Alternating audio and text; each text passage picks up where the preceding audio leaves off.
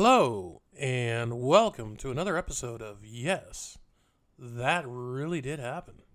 Today we're going to talk about something a little, I would say different, but uh, going in line of our last episode where we discussed nuclear engines in the sky. Let's talk about jet engines.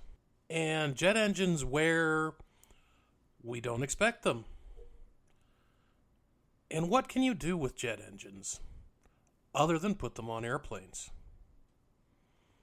Now, of course, there are turbo electric engines used in boats and ships and even trains back in the 50s and 60s. Union Pacific built some really huge gas turbine locomotives that uh, could scream across the desert at unbelievable speeds.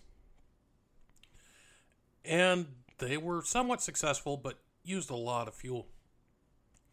But these didn't work all that differently from the diesel electric locomotives. They had an engine, in this case a gas turbine, powering a generator, powering traction motors on the wheel on the wheels that propelled the train. Same concept, different power source. But what if you wanted to go fast? And I mean really fast. And what if you put two jet engines on the top of a train? Just two jet engines. Well, the New York Central Railroad in 1966 thought of this. They were losing passengers to air travel, car travel. Remember, by 66, the interstate highway construction was well underway, making it much easier to get place to place by car. So, trips that you never would have taken by car and the train was faster are now faster by car. So, why take the train? And this was a problem in the 60s and into the 70s. And, and even today, if we're honest, uh, I live in Atlanta. And if I wanted to take the train to New Orleans, it would take me 12 hours.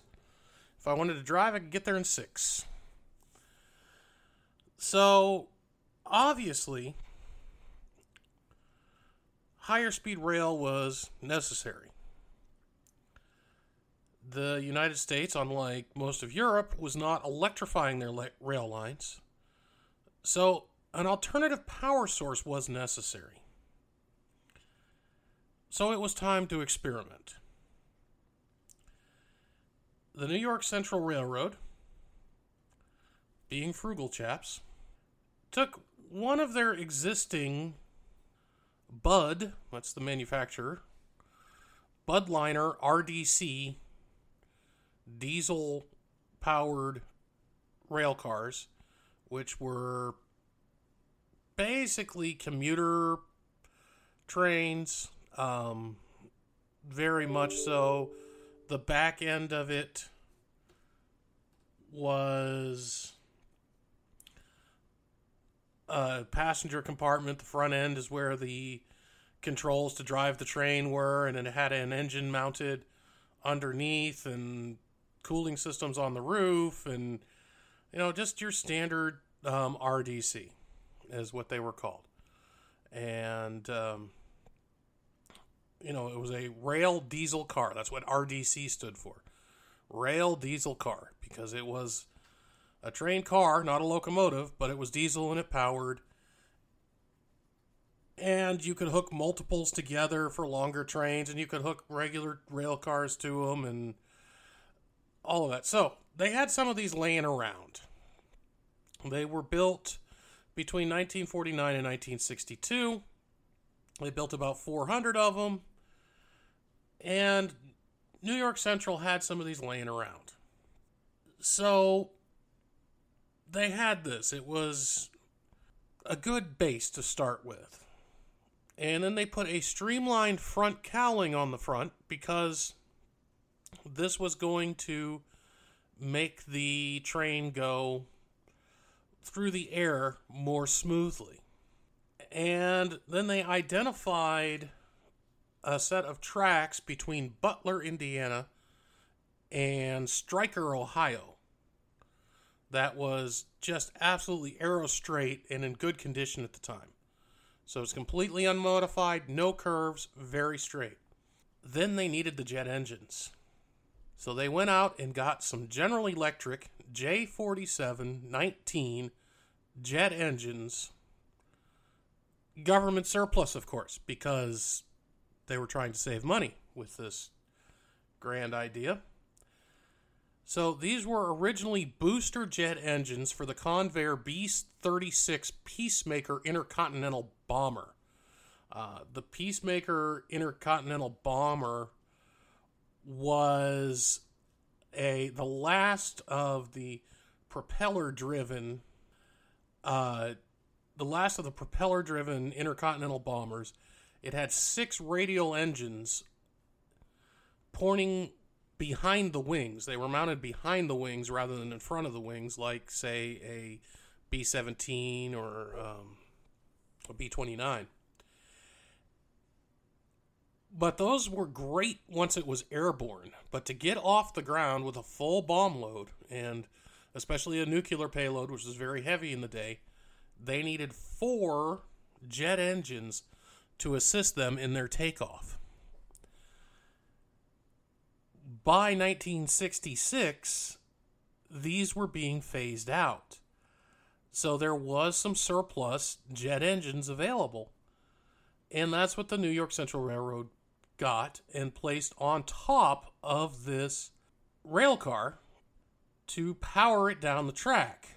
Now, this does sound a little bit like a Wile E. Coyote Roadrunner cartoon, but this actually did happen. So they put a streamlined nose on the front of a slow diesel commuter train, strapped two jet engines to the roof, found a straight piece of track, and then fired it up. And they wanted to see how fast it would go. How fast would this train go? So on July 23rd, 1966, they let it run. And the car reached an amazing speed of 183 mile 183.68 miles per hour or 295.6 kilometers per hour. Or holy crap, that's fast. Any of those terms work. And again, this had been built really, really cheaply. It's like some guy threw it together in their backyard, which I guess they kind of did. Um, New York Central Railroad was not doing particularly well at the time. And it was really just built to test the stresses of high speed train travel they really didn't think that this was going to be the revolutionary new method of doing this, but they did think that this could help them test out what are the stresses, what do they need to do to have trains go really fast. Unfortunately, the New York Central Railroad was pretty broke at this point, and they were about to merge with the Pennsylvania Railroad, who had been their arch nemesis for their entire existence, the New York Central and Pennsylvania. And uh, the Pennsylvania Railroad was building Metroliners. That was what they had cut, signed up for, and they had gotten funding from the United States Department of Transportation. So the jet engine powered train and all the data it was generated was just pushed by the wayside. They took the jet engines off. They then put the RDC car back into regular service and it served until 1977. And then they took the jet engines because why are you going to throw away perfectly good jet engines? And turned them into snow blowers to clear the tracks of snow However, they did have a problem as they also blew all the ballast that sits in between the ties and keeps them from moving. It had a tendency to blow that away as well because of the high speed, and most of the uh, jet powered snowblowers were uh, retired rather quickly. So that really wraps up the story of the M497 New York Central jet powered rail car, for back, lack of a better term. But wait, there's more. Yes, indeed. There was also a Federal Railroad Administration test vehicle in the early 1970s called the Linear Induction Motor Research Vehicle, or LIMRV. And this was meant to test the use of linear and induction motors, and it was a specialized wheeled vehicle running on standard gauge railroad track, but they only had 6.4 miles worth. And at one stage of the research, they added two Pratt and Whitney J52 jet engines to help it accelerate to the fastest speed because they only had 6.4 miles and these linear induction motors weren't quite enough to get it up to speed so they needed to test it. And then on August 14th 1974 they hit 255.7 miles per hour. And uh, then said yeah okay this is just an experiment and nothing's going to do much about that. That was in you know 1974. In 1970, the Soviet Union developed a high speed laboratory rail car, turbojet train, very much like the M497 four years earlier. And they were doing the research and they put it out and got up to 160 mile an hour, about 250 kilometers per hour. And they did the same deal that the New York Central. They put uh, a rail car, strapped jet engines to the top, and just took off. They were looking to pull special trains, but it really was not practical. And they just simply decided that this isn't going to work.